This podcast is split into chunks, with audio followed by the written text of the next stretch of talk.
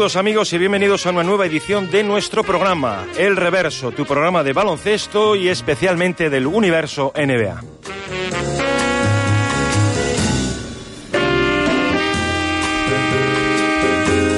Me acompañan en el estudio Ernesto de Albuquerque en la realización técnica del programa y como siempre, como no, a mi lado Andrés Monge a los comentarios.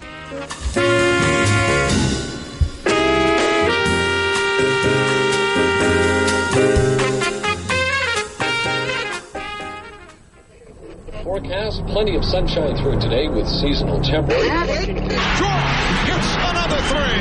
He has 27. Michael Jordan answers. The Bulls take a one-point lead, and Phoenix calls for time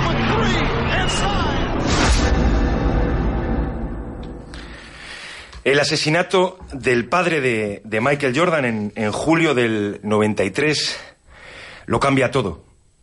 Pudo hasta cambiar eh, propiamente la historia. Tras su tercer anillo, eh, los rumores de apuestas, el haberlo ganado todo, el hastío del éxito, todo eso era cierto y podía haber desgastado al mito. Pero nada lo tumba más que el asesinato de su padre. Y además en declaraciones que recuerdo suyas, era especialmente trágico y doloroso saber que había sido muerto a manos de otra persona. Michael entra en depresión aquel verano y desaparece tras el entierro de su padre y se aleja de todo cuanto había conocido hasta entonces. Así hasta que el 6 de octubre, dos, tres semanas antes de comenzar la temporada, Michael ya había decidido dejarlo. Se lo comunica en primera instancia a David Falk, su agente, y este se lo hace saber de inmediato a Jerry Reinsdorf, el dueño de los Bulls, al que dice: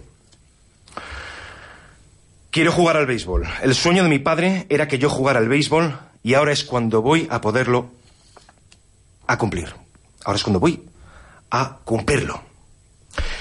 Reinsdorf, que sabe que poco tiene que hacer ante aquel eh, Jordan decidido, le dice, de acuerdo, Michael, mm, pero por favor, antes de que tomes una decisión, quiero que antes hables con Phil Jackson. Porque Reinsdorf pens- pensaba que Jackson podía convencerle. Y de hecho, ambos eh, hablan en las instalaciones de Sherman y dice Jackson, cuando eh, escucha aquella decisión, Michael, vas a privar a mucha gente de ti. Y esta es una eh, pregunta retórica que hacía, que luego eh, repitió en Michael Above and Beyond, en aquel documental, que decía, ¿vamos a permitir que Miguel Ángel abandone su carrera artística a los 30 años y en plenitud? Me da igual, le contesta Jordan, estoy decidido.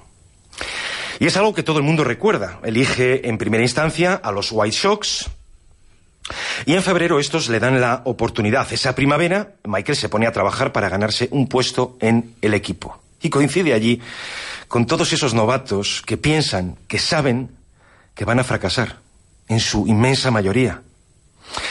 Michael se pone en manos del mejor, en manos de Walter Hirniak, que es el preparador de bateadores de aquel equipo, una especie de Bobby Knight de esto. Sin remilgos, le dice, vamos a ver, Michael, mírame a los ojos. ¿Esto va en serio? Le responde, totalmente. Perfecto. Todos los días a las siete y media a entrenar. Y eso es lo que hacen a diario.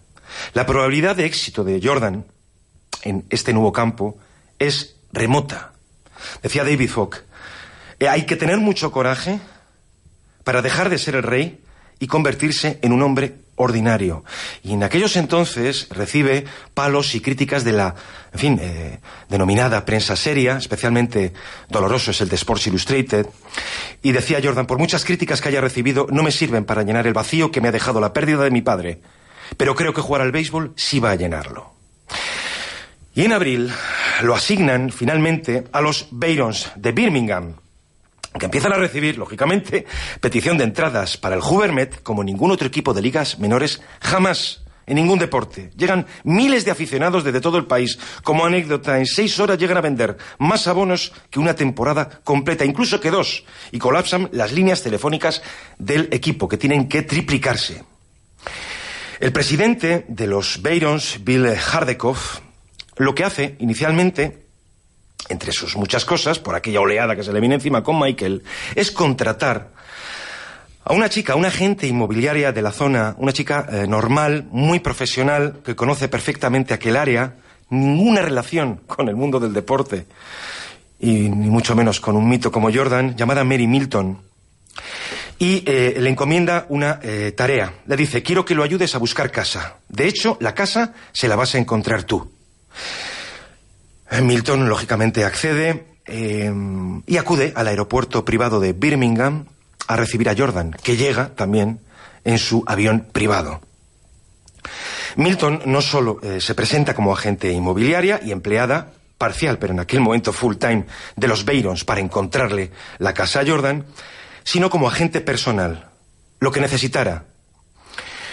Y a Jordan, que se había instalado en un hotel, el Winfrey, de la zona, ya le habían trasladado hasta allí uno de sus coches nuevos, un Porsche. Y esa misma tarde dan una vuelta. Eh, lógicamente con ella, con eh, Mary Milton, se había puesto en contacto David Fogg y le dice, señorita Milton, mi representado eh, necesita, mm, en concreto, el, inmueble es, bueno, pues en las afueras de Birmingham, una zona tranquila, una zona casi oculta, lógicamente una zona residencial, va a ser un casoplón, y le sugiere, más bien le impone como exigencia, un campo de golf próximo. Perfecto. Sin embargo, Jordan, en aquella tarde, eh, junto a Mary Milton, en el Porsche, conduce él, le dice, eh, señorita Milton, eh, yo le voy a poner una única condición. Que la casa tenga una canasta. Pero no una canasta cualquiera, sino una canasta en condiciones y con una pista suficiente para que él pudiera jugar. Claro, el muestrario en aquella zona se reduce. Pero Mary Milton, en poco tiempo, la consigue. En una barriada, un área absolutamente residencial, de lujo, llamada Greystone. La casa tiene cinco habitaciones, cuatro baños, de unos cuatro o cinco mil dólares eh, al mes. Vamos, una minucia para Michael. Y ocurría que de vez en cuando, y solo ignoramos, y no pasa nada, la regularidad de aquello, Solo sabemos que Jordan en aquel entonces no lo estaba pasando muy bien. Sabemos que atraviesa una soledad cósmica. Y cuando se refugia en su casa, sabemos que de vez en cuando Jordan se refugiaba, cómo no, en lo que mejor y más había sabido hacer en vida. Se encerraba allí a jugar al baloncesto. Y el sonido del balón alertaba a los chicos de las casas próximas que se avisaban unos a otros para acudir allí y encaramarse a la valla, a un árbol, a los arbustos, para poder verlo. Y de hecho lo hacían. Y este es el cuadro, una simple escena a, a la que queríamos llegar. Que aquellos jóvenes, en mitad de la nada, en la remota Alabama, fueron entonces los espectadores más privilegiados del mundo.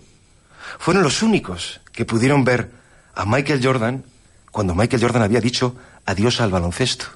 Los únicos. Esto se pasa muy por encima, superficialmente, en el documental Ride.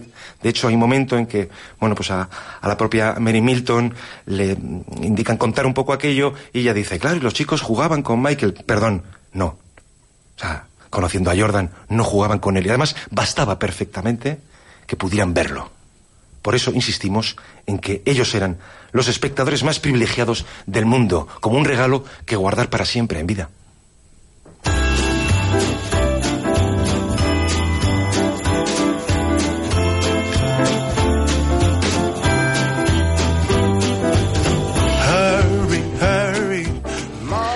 Durante su infancia en Kenosha, Wisconsin, Nick Van Exel estaba muy unido a su padre, Nick Van Exel Sr., que jugaba baloncesto. Disfrutaba al niño viéndole desde la grada. Sin embargo, su padre tenía otro lado mucho menos amable. Le gustaba robar coches, incluso estando con su hijo. Más de una vez entró en un vehículo ajeno, robó la cadena de música, teniendo a su hijo sentado en el asiento de copiloto.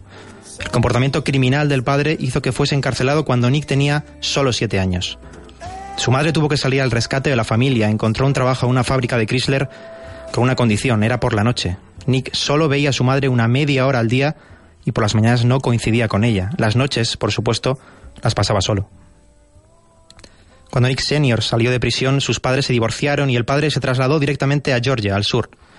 Sin embargo, Nick Van Exel Sr. quería estar con su hijo, o eso pensaba al menos el niño. En una llamada telefónica se ofreció a llevarle al sur para visitar su nuevo hogar. El chico aceptó, viajó 33 millas a lo largo de las orillas del lago Michigan hasta el aeropuerto internacional General Mitchell en Milwaukee, ansioso por ver al hombre al que aclamaba cuando era aún más niño desde las gradas jugando baloncesto. Pero aquel billete de avión nunca fue comprado, era una mentira, era la última de todas las mentiras, esa relación había terminado. Van Exel se encomendó entonces al baloncesto. Era buenísimo, tenía una zurda maravillosa, un talento poco común. Su carácter, no obstante, debido a todo lo que vivió durante aquellos años, era pura dinamita.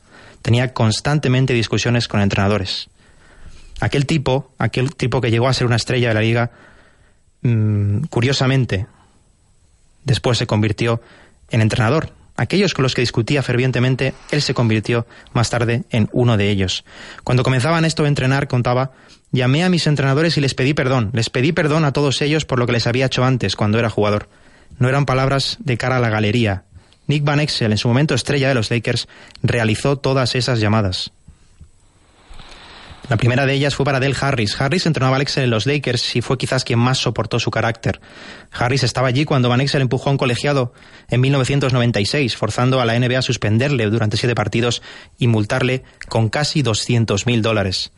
Harris estaba ahí también cuando en un tiempo muerto durante las finales de conferencia de 1998 ante Utah le hizo la burla. Sería la última serie que jugaría Van Exel con los Lakers. Harris estaba ahí también un año antes, en 1997, también en playoff, también ante Utah, cuando Van Exel comenzó a gritarle durante un tiempo muerto. Según los allí presentes, Harris lo único que estaba haciendo era dar instrucciones al jugador, recordándole que si un compañero tenía un error de marca defensiva, él podía ayudarle, y que de hecho debía hacerlo. Van Exel le ignoró, y cuando se enteró de que fue sustituido, pateó una silla en el banquillo antes de girarse e insultar de nuevo al que era entonces su entrenador. No eran episodios aislados, ni mucho menos. Van Exel era una bomba en el vestuario. Pero acabó su carrera, acabó su carrera y se hizo entrenador. Y durante su primer año como asistente en Texas Southern, meses antes de que le llegara la oportunidad de formar parte del cuadro técnico de Atlanta Hawks ya en la NBA, sufrió otro trauma. Su hijo fue acusado de asesinar a su mejor amigo. Los informes iniciales sugerían que el joven Van Exel y su amigo Brandon Ello jugaban con una escopeta en la casa de Nicky en Garland, Texas, cuando Nicky accidentalmente disparó contra ello, matándole al instante. Dos años más tarde, Nicky fue sometido a juicio y los fiscales alegaron que el hijo de Van Exel había matado a ello por temor a que su amigo le delatase ante las autoridades del condado de Harris por los robos que los dos cometieron a principios de año. Después del asesinato, Nicky envolvió el cuerpo de su amigo en plástico, lo cargó en la parte trasera de un camión y lo arrojó al lago Rey Hubbard, según documentos policiales. Durante el testimonio, Van Exel estaba alucinando, visiblemente angustiado, destrozado en realidad, luchando por contener las lágrimas, se disculpó con la familia ello. Nadie debería tener que pasar por algo como esto nunca. Nadie, contaba. Cuando Van Exel superó aquel trago, durísimo, solo entonces su carrera como entrenador comenzó a tomar forma. Se reencontró con Del Harris, de hecho, en 2014, después de una temporada con los Milwaukee Bucks, uniéndose a Austin Legends como entrenador asistente. Mientras Van Exel se preparaba para la vida en la D-League, un aliado del pasado mantenía una estrecha vigilancia sobre su progreso. Ese hombre se llamaba David Fisdale. Fisdale fue asistente de los Warriors el curso 2003-2004, el mismo que Van Exel estuvo allí, solo uno. Bastó uno. No tenía, por supuesto, Van Exel buena relación con Eric Musselman, técnico de los Warriors, uno más de la larga lista de desencuentros. Y hubo un momento de la temporada en el que Van Exel fue a hablar con David Fisdale, harto ya de la situación se acercó a mí y comenzó a hablar y creo que como la mayoría de jugadores solo estaba buscando un aliado, contaba Fisdale. Sin embargo, el entrenador no se inclinaría ante la estrella. Y le conté, Nick, esta es la razón por la que no estoy de acuerdo contigo y es aquí donde creo que estás equivocado. Creo que estás personalizando las cosas. No tienes que ser el mejor amigo del entrenador, pero sí debes respetarle, debes respetar su papel y entender que él está tratando de ponerte en la mejor situación para el equipo. No era lo que quería escuchar, pero se lo dije, contaba Fisdale. Van Exel, en ese momento, encontró un aliado y estrechó lazos con David Fisdale. Habría momentos en los que lo llamaba incluso siendo de madrugada. Entrenador, necesito practicar algunos tiros. Y Fis respondía, en media hora estoy en el pabellón. Así, cuando los Grizzlies contrataron a Fisdale en 2016 para su puesto como técnico jefe, Fisdale se acordó de Van Exel, que ya tenía más experiencia aún como asistente. Hace unas semanas, en su segundo año como técnico, los Grizzlies despidieron a David Fisdale, pero Van Exel sigue allí, preparándose para dar en el futuro, ¿por qué no?, el salto a ser primer entrenador de una franquicia NBA. Así el hombre que desquiciaba a entrenadores, que durante muchos años no les soportaba y les hacía incluso la vida imposible, ahora es uno de ellos. Ahora está en el otro lado, tratando de evitar que muchos otros cometan los errores que él mismo cometió.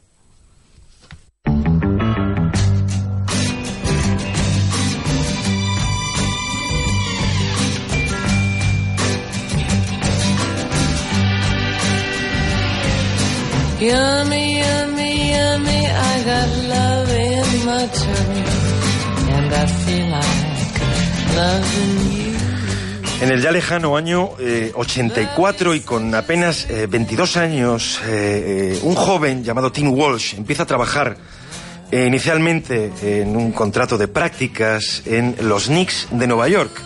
Lo hace como asistente del legendario preparador Mike Saunders y se convierte poco después en el primer cargo auxiliar de un preparador empleado full time por una franquicia NBA. Y hay que recordar que al año siguiente draftean y eligen en el draft, en la posición número uno, en aquel draft del sobre congelado, a nada más y nada menos que Pat Ewing. Les separaban dos meses de edad y hasta compartían apellido. El middle name, Aloysius, uno era de Newark, el otro nacido en Jamaica, y aquella relación no, no solo duraría más de 13 años en el equipo, sino que dura y perdura hasta hoy. Por alguna razón, decía Pat Ewing, hicimos clic, y esto iba mucho más allá de lo bueno que era en su trabajo. Y es momento de recordar lo increíblemente especial, y que olvidado hasta esto, que era Pat Ewing, que era muy supersticioso y padecía además de misofobia, fobia a los gérmenes. De tal forma que el único miembro de toda la organización que podía tocar y trasladar sus zapatillas, el único, era Tim Walsh. Ewing se hizo además con un... no le bastaban las taquillas, se hizo con un colgador de madera que nadie salvo Walsh y él podían tocar. Allí dejaba el abrigo. Y Walsh reconocía, válgame Dios, que no estuviera, que lo hubieran cambiado de sitio o que detectara algo raro, porque si luego jugaba un mal partido, sus fobias se multiplicaban. Pero no solo eh, ocurría eso con el colgador, también con las bolsas de hielo, con las vendas, con las rodilleras. Nadie podía tocar nada, nadie salvo Walsh. Con el agua tras el banquillo. Fíjate que es fácil con el contenedor tener los botellines de agua. Ya son suficientemente higiénicos, asépticos, no, no. Ewing confiaba sus vasos de plástico a Walsh cada vez que quería beber. Decía, tenía muchísimo recelo de la gente que no se lavaba constantemente las manos. Tenía la capacidad de intuir si un compañero se lavaba las manos o no. No me digas cómo, lo sabía. Ewing no quería ni tocar a ese jugador en toda la noche. Y si ese compañero anotaba la canasta del partido, mientras todos lo abrazaban, Ewing solo le ofrecía el puño para chocarlo. Y ya está. Todo con tal de no tocarlo. Jugador y preparador llegaron a desarrollar un lenguaje de signos. O sea, cuando Ewing se tocaba la nariz era que necesitaba un pañuelo, pero no para sonarse, sino porque sudaba tanto que la punta de la nariz era como un grifo. Y algunos recordaréis, no solo Pat Ewing, Sean Kemp, que en un tiro libre podía llenar un vaso. Cuando levantaba dos dedos era que necesitaba hielo para sus rodillas. Y Walsh, ya en el año 97, obtiene el título oficial de fisioterapeuta para ser preparador principal, ya por primera vez, en una franquicia NBA, y en concreto en Orlando Magic. Volvería a casa para fichar por los Nets en el año 2000, un año antes de la llegada de Jason Kidd. Por eso vive allí la mejor época de la franquicia en la NBA aquellos dos subcampeonatos en 2002 y 2003. Luego ejercería durante 15 años en los Nets, asistiendo a Lawrence Frank, a Brian Hill, a Larry Drew y especialmente entre los jugadores a Vince Carter. Vince Carter le llevaba también muchísimo tiempo. Buena parte de que hoy en día Vince Carter, con 40 años, siga en activo y de una forma increíble, puede que se deba a la relación increíble que tuvo con Timmy Walsh. Em, Carter llega en aquella temporada 2004-2005, tiene molestias aquella primera temporada de los Nets en un talón y la bursitis le provoca un fuerte dolor. Y aquí vamos a situarnos, es posible que algunos lo recordéis, en aquel 20 de abril de 2005, partido número 82 de la temporada de los Nets, que solo les valía la victoria para meterse en playoffs. Ellos iban 41-40 y se las estaban teniendo tiesas con los Cavaliers. Último partido de temporada en Boston. En aquel final de temporada espléndido que firman los Nets, ganando nueve, eh, nueve victorias en once, en once partidos. Y en el primer cuarto, en el Garden, Carter recibe un pisotón en el pie y sale disparado, corriendo por el dolor directamente a vestuarios, como cuando lo hizo Love por lo del hombro.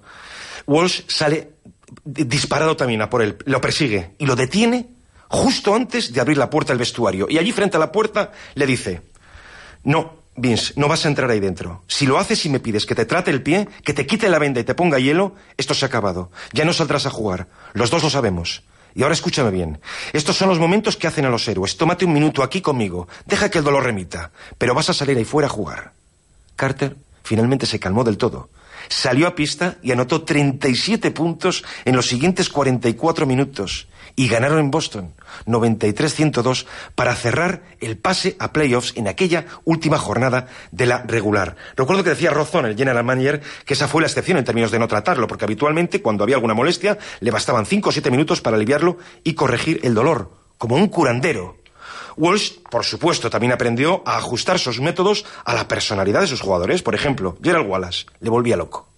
Si tenía algún problema físico, intentaba ocultárselo. Y como la intuición de Walsh era tan grande, empezaba a vigilarlo a escondidas. Una noche Wallace casi no podía ni caminar. Y como sabía que la iba a tener con él, porque él lo negaría todo con tal de salir a pista, le escondió el uniforme. Claro, la escena luego era terrible. Sabiendo que era Walsh, le montaba un pollo enorme. Pero al final del partido le echaba la mano al hombro y le daba las gracias. Timmy, tiene razón. No podría haber jugado. Gracias. Hoy no, pero vamos a hacer todo lo posible para que el siguiente sí. Mañana a primera hora aquí. Un preparador es a menudo el confidente, el psicólogo con quien desahogarse, un amigo. Y eso permite ocultar infinidad de cosas de los jugadores. Un ejemplo. Nets versus Knicks. Al poco de un tiempo, vamos a poner menos de una hora del comienzo del partido, que vaya más apretado. Courtney Lee lo llama por teléfono. Le dice, oye, que ya estoy aquí en el Madison, pero no veo a nadie. ¿Dónde os habéis metido? ¿Cómo? A ver, Courtney, que el partido es en el IZOD. No me digas. Pues, lógicamente, un taxi y a cruzar el Lincoln Tunnel a toda velocidad. ¿Qué ocurre? Cuando el equipo está calentando, eh, que van de Wake y el cuerpo técnico preguntan por Lee. En el IZO, además lo recuerdo perfectamente porque esto me pilla a mí allí, tenían una sala de rayos X y Walsh se mete en ella mientras el equipo, el equipo calentaba y cierra la puerta, haciendo ver al cuerpo técnico que lo estaba auscultando por alguna razón, dejando el uniforme además en su taquilla. Claro, para cerrar felizmente la historia, Lee solo tenía que llamarlo al llegar al pabellón y ayudarlo a entrar y colarse sin que nadie los viera. Eso es ser colega de los jugadores. Pero hay algo más, y muchos recordaréis aquel 22 de enero de 2015, más que por la fecha, por el incidente, eh, cuando a mitad de segundo cuarto, en Los Ángeles, en el Staples, jugando contra los Clippers, Teletovich abandona la pista, con un menos 24. Tenía serios problemas para respirar, se pone muy nervioso, lógicamente, y pide ayuda. Es Walsh quien lo acompaña a solas en ese momento al hospital, al California Medical Center. Y al cabo, ya cuando te calmas, los síntomas desaparecen. Pero el doctor que lo trata allí le da el alta. Tres décadas de experiencia fortalecen en un preparador la intuición. Walsh no lo vio nada claro, porque tenían que coger el avión. E insiste hasta que le hagan una ecografía que nadie había considerado hacer hasta entonces, y lógicamente ahí se le encuentran múltiples coágulos de sangre en los pulmones. En esas condiciones, un viaje en avión, el viaje de vuelta, podría haber resultado mortal por una embolia.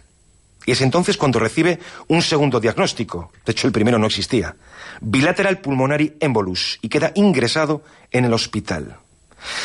Decía Walsh, más que cualquier otra cosa, mi trabajo se trata de tener personalidad y detectar la de los demás. A mis 55 años he pasado la mayor parte de mi vida ayudando al resto. Y es algo que me encanta. No solo pudo salvar la vida a Teletovich, que desgraciadamente, que desgraciadamente se le ha detectado nuevamente los mismos problemas. En febrero de 2015, todavía en Brooklyn, salva la vida de Jim Sun, el asistente. Ahí sí que le salva la vida directamente. Sufre un infarto en un entrenamiento y tiene la inmensa suerte de que Walsh esté allí y supiera manejar a la perfección un desfibrilador. Y hoy día Sun, afortunadamente, vivo y coleando como asistente en los Raptors. Y después de 16 años con los Nets, 32 años en la NBA, el nuevo GM son Marx no renovó su contrato. No recibí muchas explicaciones, tan solo el clásico, tenemos planes nuevos. Eh, en este departamento. Gracias por los servicios prestados. Claro, Marx ascendió al que era su auxiliar, Lloyd Beckett, eh, para dirigir un departamento actualizado, al punto de contratar a un exmiembro de los Navy SEALs, Zach Weatherford, para gestionar el rendimiento de todos los jugadores de la plantilla, con herramientas mucho más modernas relativas al Big Data para incluso prevenir lesiones. No les ha salido demasiado bien. Pensemos en Jeremy Lin o en D'Angelo Russell, entre otros, que no han sido los únicos. De hecho, Lin ha decidido rehabilitarse fuera de la organización. Walsh no descarta volver, contaba Stefan Bondi. Pero esto es una prueba más de que la nueva era NBA no solo arrasa con interiores a la antigua usanza, no hay un solo cargo de las franquicias que no se vea, de algún modo, afectado. Y además de ejemplo de fisioterapia, vamos a decir, artesanal, Walsh simboliza el valor, el eterno valor del factor humano, cómo no, en el cuidado de los jugadores. Desde aquí le deseamos toda la suerte del mundo para poder verlo de nuevo en la NBA.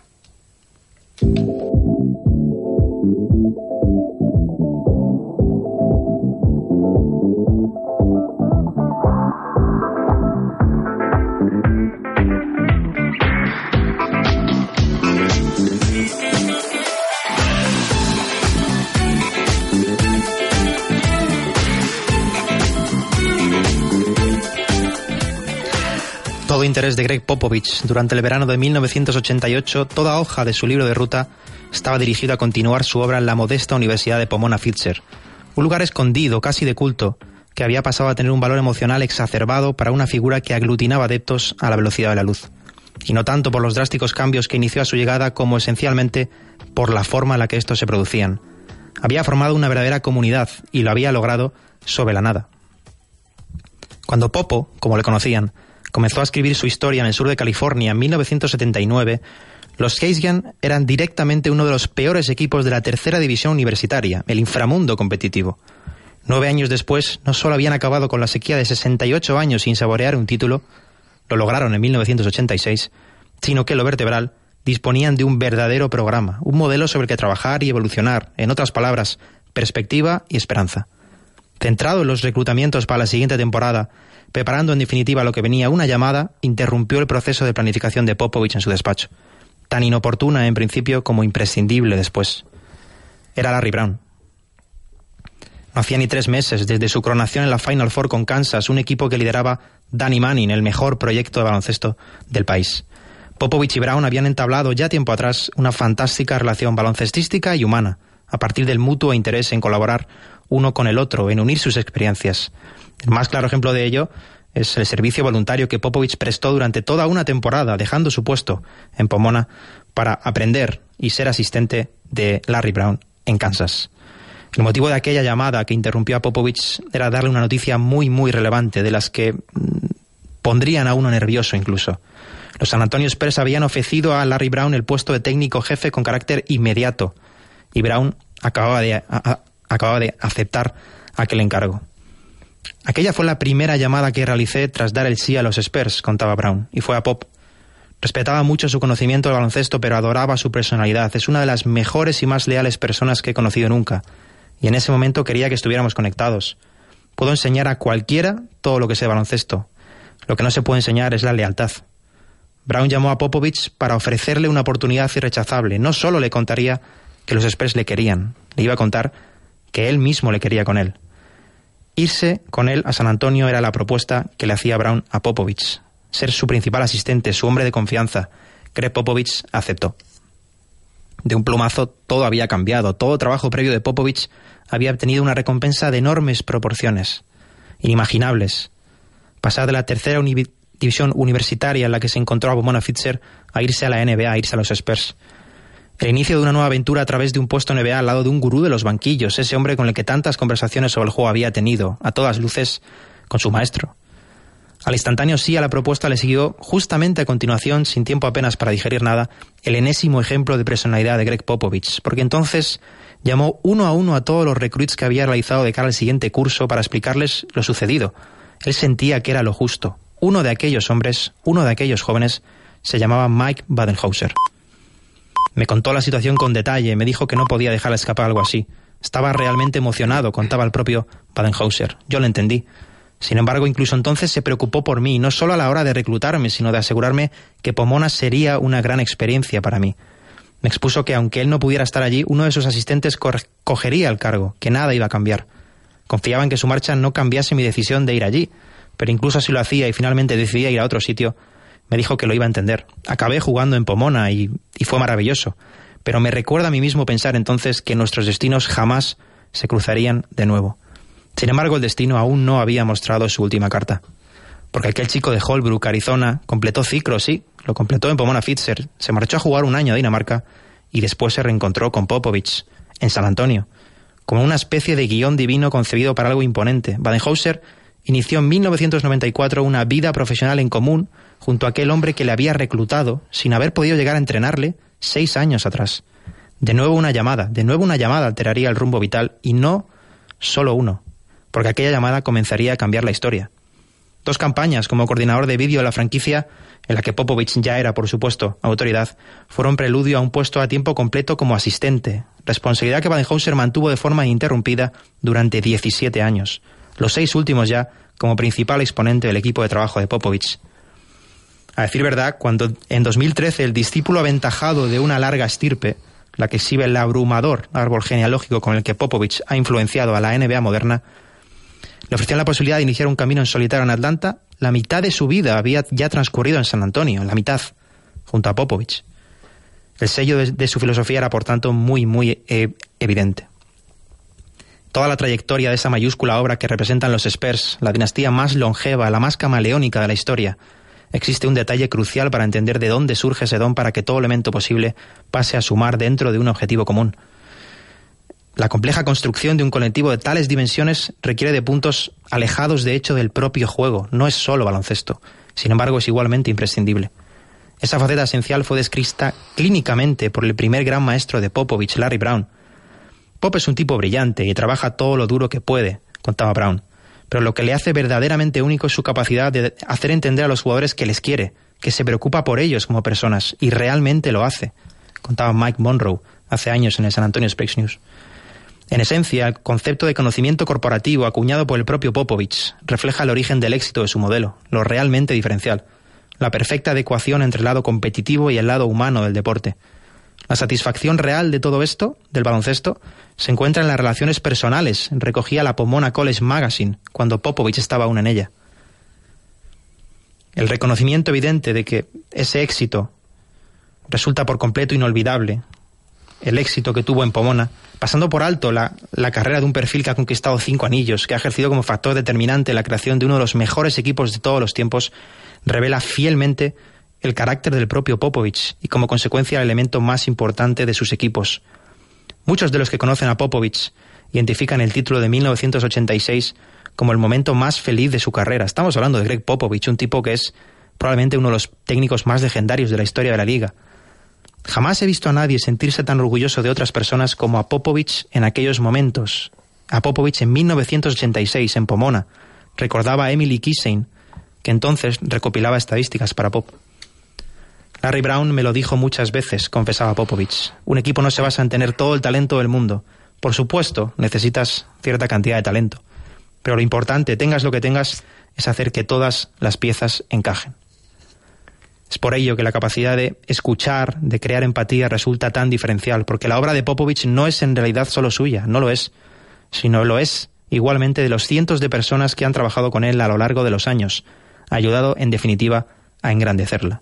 Mucha gente no entiende esto, decía Popovich, pero no es que yo sea alguien increíble, no lo soy. Solo soy lo suficientemente inteligente como para rodearme de personas mucho más inteligentes que yo y hacer caso de lo que dicen. Hablando de Badenhauser, de su discípulo, Popovich decía que tenía un conocimiento del juego muy elevado, pero que lo maravilloso era cómo era didáctico, cómo relacionaba relaciones con los jugadores. Y así, de ese modo, el, el discípulo, Mike Badenhauser, era definido por el maestro, por Greg Popovich. De igual modo que dos décadas atrás, el discípulo, Greg Popovich, era definido por Larry Brown. Y así la estirpe continúa, a Mike, contaba Craig Popovich hace unos años, cuando Mike Badenhauser abandonó eh, los Spurs y se fue camino de Atlanta. A Mike le echó de menos más que a ningún otro. Dependía mucho de él. Llegó un punto en el que durante los partidos me hacía sugerencias, incluso a veces tomaba él mismo las decisiones y yo no tenía ni idea de qué pasaba. Cambiaba un jugador, ajustaba la defensa. Yo le preguntaba por qué, por qué habíamos hecho eso. Me explicaba las causas si yo solo podía sentir y decirle, con todo mi sentido del humor, que aquello tenía sentido, que ojalá se me hubiese ocurrido a mí. Ese era Mike Badenhauser, el que definía también Tony Parker más tarde como un hombre extremadamente importante en el éxito, en el interminable éxito de los San Antonio Spurs. Esta es, eh, perdóname Andrés, pero es la más abierta de, de- las historias, concretamente el caso, ¿vale? Eh, y de hecho no es una historia cerrada. Eh, pero esto último, es- esa declaración de Popovich, primero le sitúa en su justa medida, en términos de inteligencia, de decir yo, mi inteligencia reside en rodearme de, de inteligencias, lo cual es fantástico, y sobre todo el reconocer que cuando vemos a Popovich, a un entrenador NBA, incluso de élite, en noche tras noche, noche, tras- noche, tras noche, tiene, hay momentos en los que, como en cualquier otra actividad de la vida, desconectas. Pero está rodeado de los mejores. Y efectivamente, oye, realiza tú los cambios. Y luego le explicaba a Budenholzer, porque, mira, yo de Budenholzer simplemente una conclusión eh, que le hemos hablado más de una ocasión, para mí es el embellecedor. Es decir, además es muy poético que cuando la cima histórica de los Spurs, aquel mes de junio de 2014, Sí. Budenholzer ya no está en el equipo. Es su primera temporada en Atlanta. Y para que comprendamos todos los aficionados que han conocido a los Spurs en términos de bloque, aquel bloque árido, tal y como lo llamabas entonces, de acero, que eran los primeros Spurs de Popovich, a el Beautiful Game, Yeah. el principal responsable de aquello es y ha sido efectivamente eh, Mike Budenholzer. ¿Cuánto de Budenholzer hay en el triple asistido eh, sin bote? Y ya en ambos, por supuesto, la magia de las relaciones personales.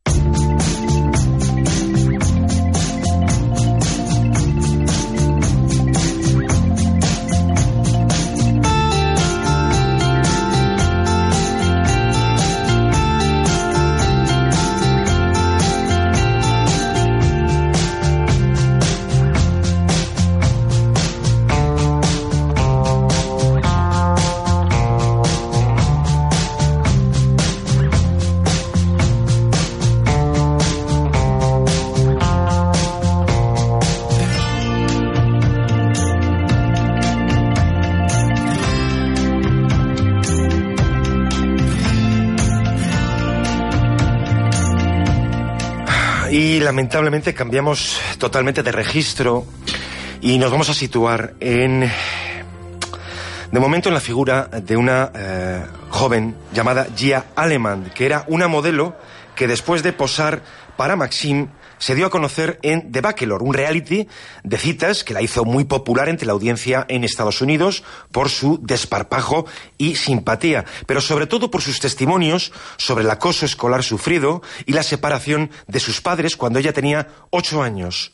Una edad en la que una ruptura ya se entiende y por lo tanto se sufre.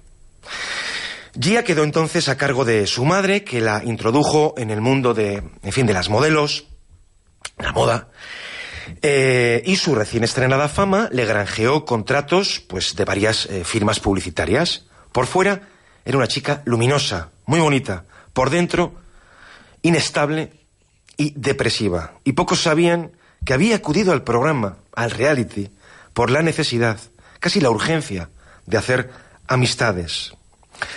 Una relación fallida con un jugador de hockey le causó un gran daño además y poco después le diagnosticaron trastorno disfórico premenstrual, un síndrome que hunde emocionalmente a sus víctimas y si hay ya una tendencia depresiva previa, hasta lo insoportable. Este era el perfil de aquella chica. Y ahora nos vamos al parón del All Star de 2012, en Orlando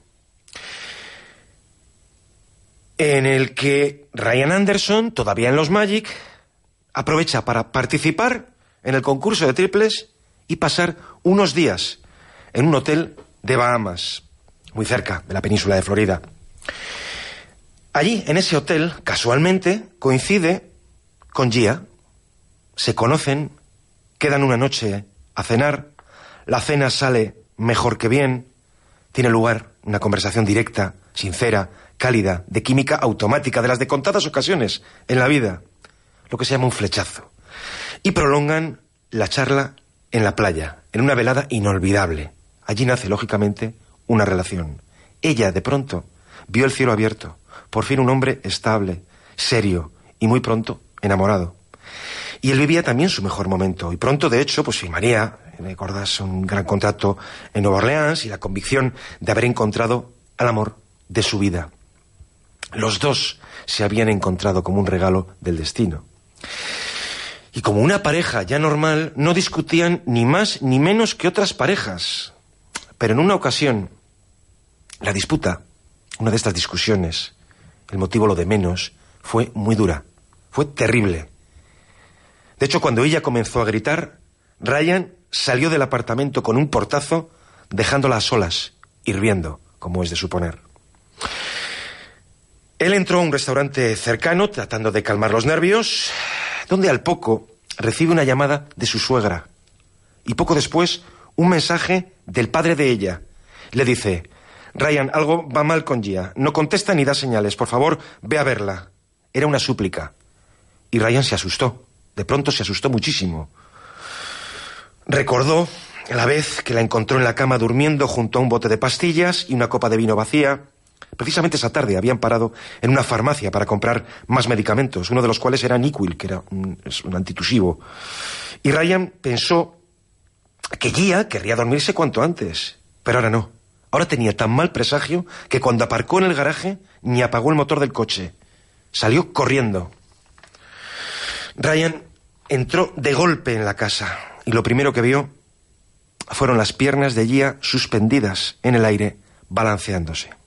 Se había colgado de la escalera de caracol con el cable de la aspiradora.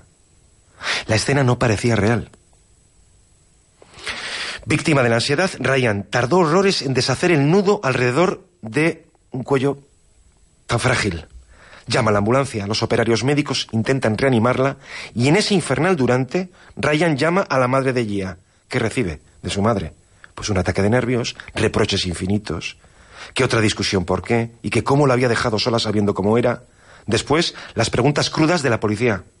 Cuando llegó su entrenador, Monty Williams, junto a un empleado del club, Ryan estaba recostado sobre la pared sin poder levantarse, en completo estado de shock. Monty Williams, de hecho, estuvo más de una hora intentando que se incorporara hasta que finalmente lo consigue y se lo lleva, como un zombie, a su casa. Ryan no reaccionaba. Y allí es la mujer, en casa de Monty Williams, es la mujer del técnico, Ingrid, quien toma el mando. Su hermano se había suicidado meses antes. Esto va a ser mucho, duro mucho tiempo, Ryan, le repetía, sin paños calientes, pero al final saldrás. Llamaron a un sacerdote conocido y a un asistente allí, y así trataron de hacerle compañía en el salón hasta que al amanecer, eh, agotado, somos humanos, cayó dormido. Horas después, certificaban en el hospital la muerte de Gia Alemand, a la edad de 29 años. Tras el funeral en, Nueva York, Ryan se refugió en casa de sus padres. Durante semanas tuvieron que forzarle a comer. Cargaba una culpa infinita por no por no haberlo evitado. La mala prensa inspiró además teorías morbosas que casi le responsabilizaban de lo sucedido. Desde tiempo atrás, Gia mantenía con su padre una dolorosa relación que regularmente estallaba con durísimos mensajes cruzados que le hacían un daño enorme. Y esto fue un agravante. Pero ya daba igual. Ryan la había perdido para siempre. Eh, durante todo el tiempo que fuera necesario, Ingrid, la mujer de Monty Williams, se mantuvo muy cerca de Ryan para tratar de devolver al joven a la vida. Y en septiembre, Monty hizo lo posible por incorporarle poco a poco al equipo. También Jason Smith, su amigo del alma. Y una mañana, Ryan Anderson se presentó en el entrenamiento, y primero Aminu, luego Smith, luego Anthony Davis, luego Holiday, y así todos le dieron la bienvenida. Ryan les agradeció hasta lo infinito tratarle de manera normal, sin una compasión que le hubiese resultado muy enojosa. Y por fin volvió. El tiempo que todo lo cura, ¿no? La soledad del gimnasio ayudaba, y cuando se quiso dar cuenta estaba jugando el mejor baloncesto de su vida. Hasta aquel fatídico, muchos de vosotros lo recordaréis, 3 de enero, seis meses después de la tragedia, cuando Ryan se lastima el cuello en Boston, y sale en aquella camilla, inmovilizado. diciendo adiós a la temporada. Sus padres se instalan entonces en su casa y los compañeros chateaban a cualquier hora del día, durante el que permanecía acostado. En abril, mientras persistían dolores terribles en los brazos, fue operado en Los Ángeles por el doctor Robert Watkins, que había tratado pues, una similar en Peyton Manning. Aquellos meses de soledad contribuyeron a una introspección total en lo ocurrido. Ryan leyó cuanto le fue posible sobre la depresión y el suicidio, del que le aterraron los altísimos índices en Estados Unidos, como si su país estuviera ocultando alguna epidemia masiva.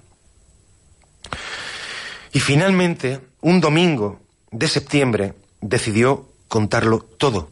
Lo hizo al periodista Chris Ballard, a quien debemos todos los detalles de esto que, que contamos y que a mí personalmente, pues absolutamente impresionado, me, me, forzó y me obligó eh, a, a, introducir este capítulo en, en, en, el libro Secretos a Contraluz. Eh, porque el impacto emocional por el calvario padecido cambió la vida de Ryan Anderson para siempre. Junto a los que iban a ser sus suegros, levantaron la Fundación Gia Alemán, que previene y sobre todo asiste a individuos en situación de riesgo. Así, la mayor institución norteamericana en la prevención del suicidio agradeció públicamente la implicación de Ryan y los resultados de esta fundación. De manera que además de seguir jugando en la NBA, ahora en los Rockets, Ryan buscaría desde entonces ayudar, contribuir a que lo sufrido por su novia y los seres queridos que dejó en vida no se repitiera. Sabido esto, desde el primer momento, además, yo no he podido ver en adelante con los mismos ojos al reservado Ryan Anderson, ni su gesto de levantar los dedos al cielo tras algunas de sus canastas. Y por cierto, como las tragedias a veces nunca vienen solas, muchos recordaréis, pero el 10 de febrero de 2016 del año pasado, Ingrid Williams, la mujer de Monty Williams, que lo había dado todo por ayudar a Ryan Anderson, perdía la vida a consecuencia de un accidente de tráfico en Oklahoma City. En el cuerpo de la conductora que embistió su vehículo, al doble de la velocidad permitida, se hallaron rastros de metanfetamina. Monty Williams, su marido, recibió todo el apoyo del mundo NBA y precisamente Ryan se ofreció a devolver al técnico todo cuanto éste y su esposa le habían dado.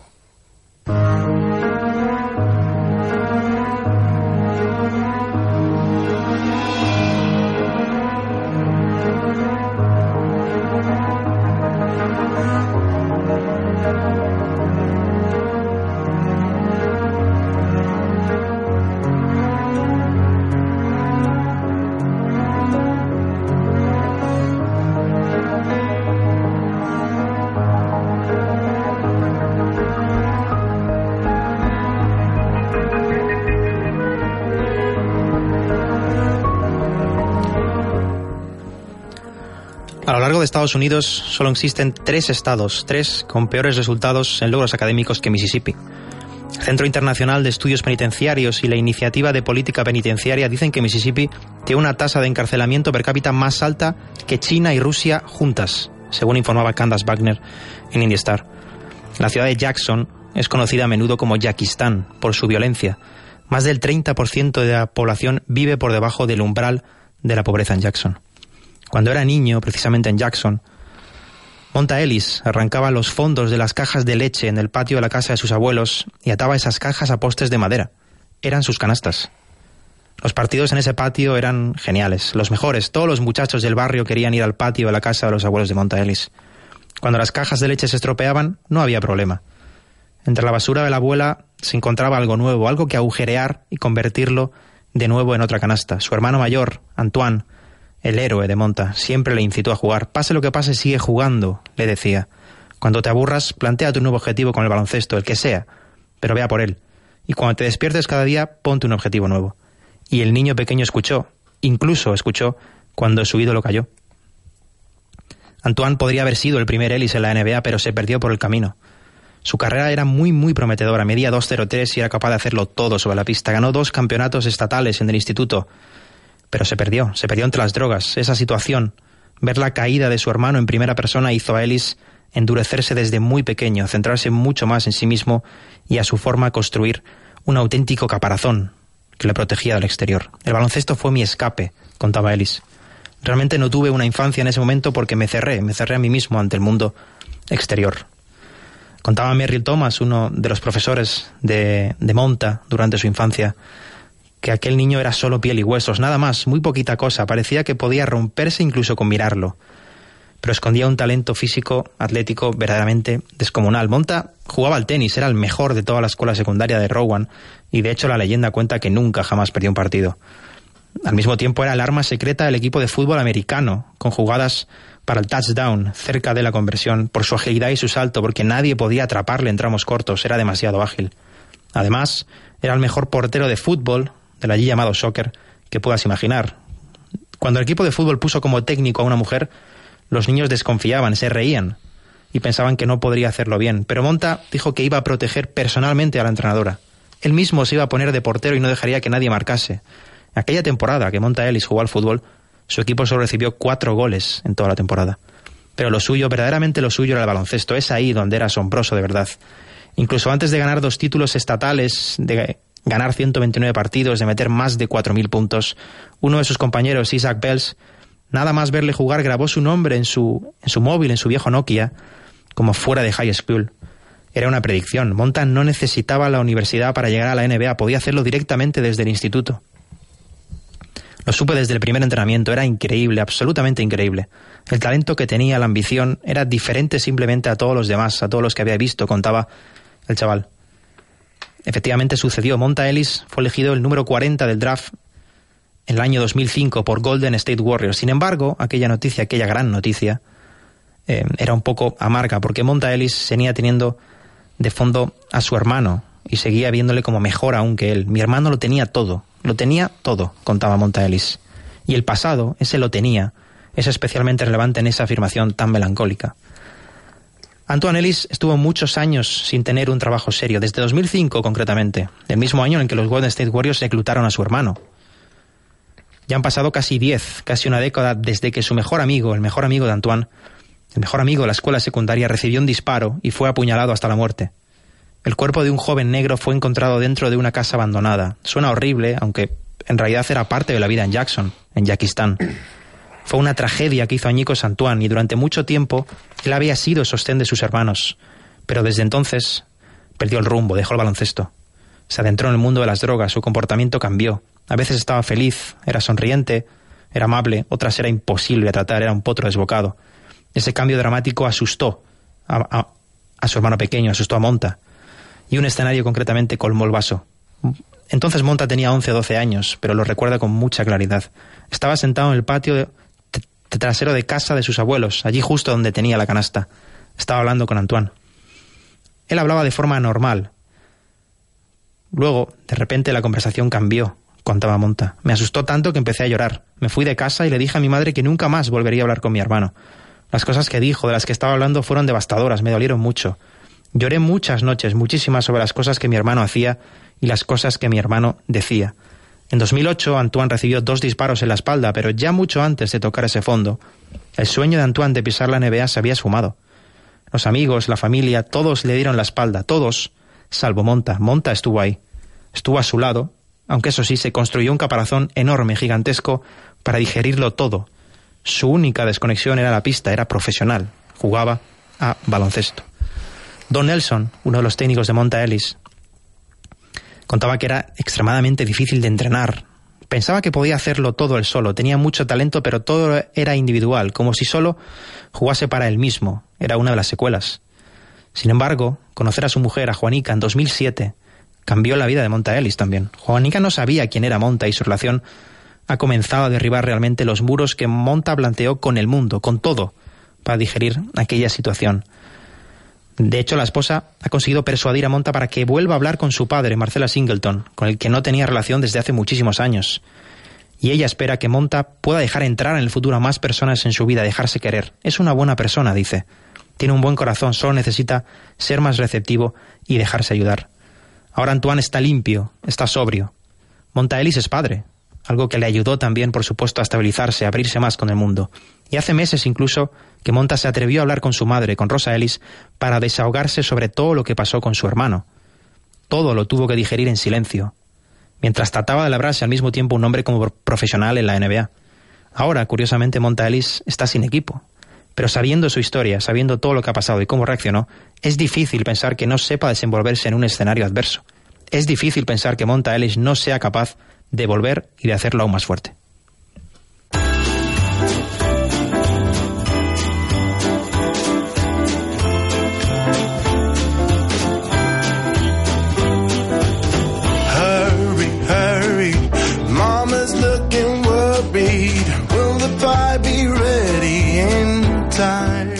Pues Andrés, estas han sido nuestras seis historias, eh, las, seis, historias que hemos elegido en un programa eh, diferente, el último del año, eh, distinto, muy posiblemente, en fin, pues nuestros oyentes están habituados a que despiecemos un, tema en profundidad, cruzando continuamente comentarios. Bueno, pues yo creo que hemos elegido hoy hacernos cada uno cargo de, de, de nuestras historias, de tres eh, cada uno.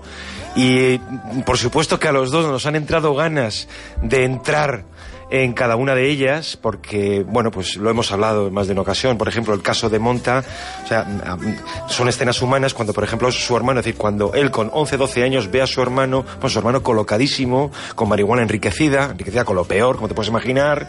Eh, en el caso de, de la primera historia de Jordan, que más que una historia es una escena que a mí se me quedó grabada cuando vi el documental Raid, que dije, pero ¿cómo pueden pasar por alto algo tan increíblemente hermoso?